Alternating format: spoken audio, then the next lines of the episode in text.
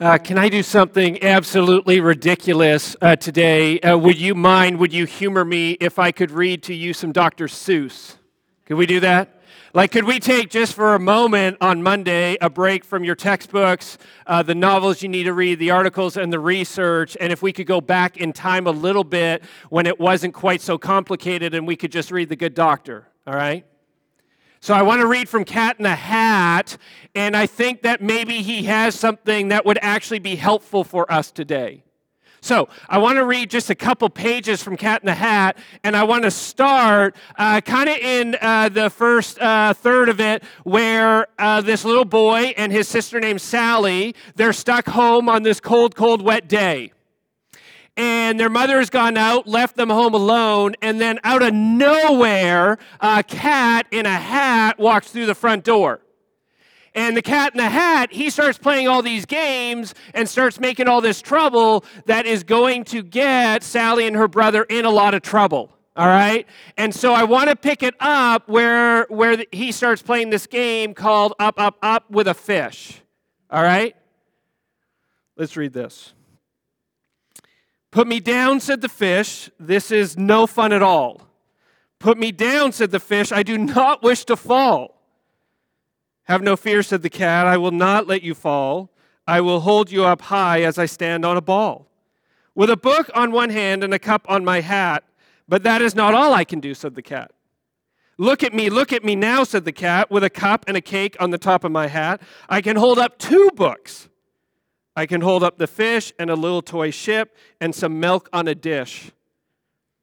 And look, I can hop up and down on the ball, but that is not all. Oh, no, that is not all. Look at me, look at me, look at me now. It is fun to have fun, but you have to know how.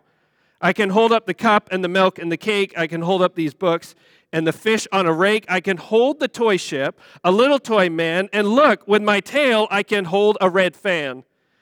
I can fan with the fan as I hop on the ball, but that is not all. Oh, no, that is not all. That is what the cat said. Then he fell on his head. He came down with a bump from up there on the ball, and Sally and I, we saw all the things fall. Uh, when you're a little kid, these are cute rhymes. When you start getting a little older, even when you hit your teenage years, and especially by the time you hit university years, you realize that this picture is a little too true to life. You become aware of the fact that life is about juggling and balancing a lot of realities, and as you get older, they become increasingly complex realities. And you get to a point when you're trying to juggle them all that you feel, at least internally, like this whole thing's gonna come crashing down. And some of you, you're feeling it right now. Because you've stepped into a university reality, whether you're in first year or fourth year, it ain't going away, where the pressure to get the grades that you need to get is overwhelming. And then, how are you going to pay for all this? I mean, the, the cost of this is ridiculous. And so you're afraid when I get out of here with the debt I have, I mean, is this thing going to come tumbling down on me? And some of you, you've stepped into realities right now that, I mean, there's relationships you're working through, and relationships are all exciting, uh, but there's lots of challenges in it, and stresses, and things don't go well, and there's brokenness, and there's loss. Some of you are sitting in this room, even though there's a lot of people around you, and you're feeling this intense loneliness, and you're trying to balance how do, how do I navigate this season with the loneliness I'm feeling? Or what about mental health? We've gone through an unprecedented moment in time where all the research is showing that the mental health struggles hitting your generation right now is unlike anything we've seen. And so the anxiety and the fears that some of you are carrying right now is crushing. And then some of you are near graduation, and what are you going to do when you graduate? And are you going to get a job? And even if you could get a job, what job do you want to get? And and uh, will you meet that person? And will you be able to build a home? And will you be able to afford to live around here? And all these things, you're juggling all these realities. And it feels like in moments that everything is about to come crashing down. And some of you are sitting here thinking, I don't know what you're talking about. This is the most depressing Monday morning chapel ever. But some of you know exactly what I'm talking about. and that's why I'm here. So, the writer of Hebrews, and we don't know who he is, but there's a letter in the Bible called Hebrews. And the writer, he wrote these words in Hebrews 4 9. This is, this is what he penned. He said, So then, there remains a Sabbath rest for the people of God. And, and, right before that, and it won't be up on the screen, so just hang on these words, but right before that, verse 1 of chapter 4, he said, Therefore, while the promise of entering his rest still stands, let us fear lest any of you should seem to have failed to reach it. So the, the writer of Hebrews, here's what he's saying. He's saying, listen, if you want to understand the story of the Bible like maybe you've never understood it before, if you want to understand what God has been working throughout all of history and time, if you want to understand why Jesus came, if you want to understand what Christianity is about, he says, let me sum it up for you in one word. And that word is rest. Jesus came so you would breathe and rest from everything you're trying to carry and everything you're trying to work out and everything you fear and everything you're struggling with. That you would rest. Because there is a certain kind of soul rest that your heart is craving today. Uh, experts will tell you that when you go to sleep at night, uh, there is a certain kind of sleep that you need. Uh, that just getting quantity of sleep doesn't necessarily do it. That there's a certain, certain kind of sleep. Some of you know what this is called. It's called REM sleep, rapid eye movement sleep. That every night you need one and a half to two hours of rapid eye movement sleep, or even if you've been in bed for eight hours and slept for eight hours, you will still wake up tired. You have to get a certain kind of sleep. You have to get a certain kind of rest. And your soul knows that. So, so, so uh, Christmas break is coming. It's awesome. You'll have a lot of fun. Maybe you'll go away. Maybe you'll just chill at home and Netflix binge. Whatever you'll do, and, it, and you'll rest, right? A long weekend's coming and you'll rest. But your soul will not be rested because your soul is craving something that a change of circumstances won't provide. So, uh, probably the most famous verse in the Bible is what? Come on, just give me this one. John 3:16. Thank you. So John 3:16, we'll put it up on the screen, but you know what it is. For God so loved the world that he gave his only son that whoever believes in him will not perish but have eternal life. But let's read it let's read it a little differently, okay? So, here's what he's saying. God loves you. Like God is for you. And he loved you so much that he, that he sent Jesus to work out this soul unrest that you can't work out. That whoever believes in him will have this rest that the writer of Hebrews spoke about. So, so the word believe, let's talk about the word believe because we don't think about this word. Let's talk about the word believe. The word believes means to have trust in or confidence in something. So he's saying you need to put your trust in, you need to put your confidence in the one who can do what you need done.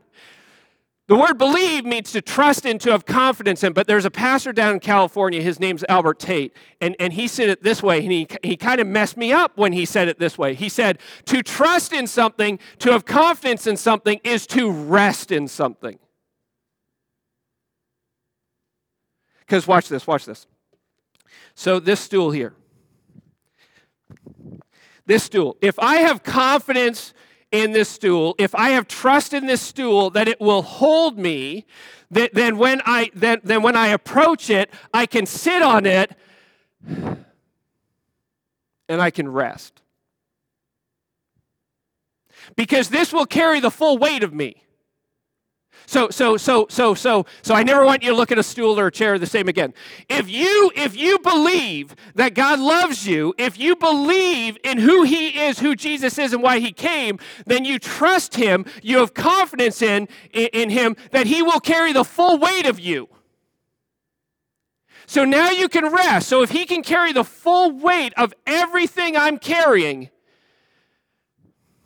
then I can rest because he can carry the full weight of me. He can carry the full weight of all of my sin and all of my shame and all of my guilt. I mean, some of you are carrying stuff that you're, man, if I can just keep it hidden. Listen, He can carry it so you can breathe. Uh, some, some of you are carrying, I mean, the fears of performing uh, your grades. If you don't get the grades, maybe you lose your scholarship. Listen, you don't seriously believe that your future is dependent on what you get in calculus, do you? Like, do you think God is so small that your English project is de- determining your future? No, because in, in the scriptures, God says, uh, God, God says that he has, he has prepared every one of your days before you ever were. So you, so you can rest. I mean, I'm not saying don't complete the assignment, all right? Like, but you have no fear about your future. Some of you are working through sexual identity issues, and man, man, I'm so scared. And we're, listen, he's big enough. You can put your full weight on him. You can, you can rest. And you don't need to be afraid to talk to somebody about it. Trinity has a great group of people to talk to. Man, your future, right, career and relationships and all the realities and struggles of life and everything you're juggling, is it all going to come crashing down? No, he he can carry the full weight. You're going to be okay. You can just put it all on Him and rest. Some of you are in a great moment in life right now, and you're loving it, and everything is everything is beautiful. But some of you, you're carrying a lot, and I really believe God told me you need to come and encourage them. They can put the weight on me. It's okay. I, I can carry this thing, and they can breathe, and they can rest because the story of God and the story of Jesus and the story of the Bible is an invitation to rest because He can carry it all because He loves you. So I want to pray for you. I want to pray for you, for all of you, that you would know this as you walk through the moments of your day and, and the moments of this, this season of your life. And I never want you to see a stool or a chair the same again. Just know He can carry the full weight of everything you're carrying. Put it on Him and breathe. All right, let me pray. Father, I want to pray over the students here. I've been so grateful to be here. I believe you had this word for this group today, and so that means you must so lavishly love those here. And there's someone in here, someone's in here who desperately needed to hear it today. And, and so thank you for allowing me to be in this moment. I pray your Holy Spirit would encourage everyone in this room. Your love for them, that you'll carry the weight, that they can breathe, they can talk to somebody, they can be honest, they don't have to strive and search and struggle to be enough. You have made them enough and you love them. Father, may that redefine how they how they approach their classes and relationships, their struggles, their sin, their future. I pray it, Father. Just keep Holy Spirit whispering it to them every day, every week, every month into their future. In the precious name of our Lord, our King, our Savior, Jesus Christ, who makes all of this possible, we pray it. Amen.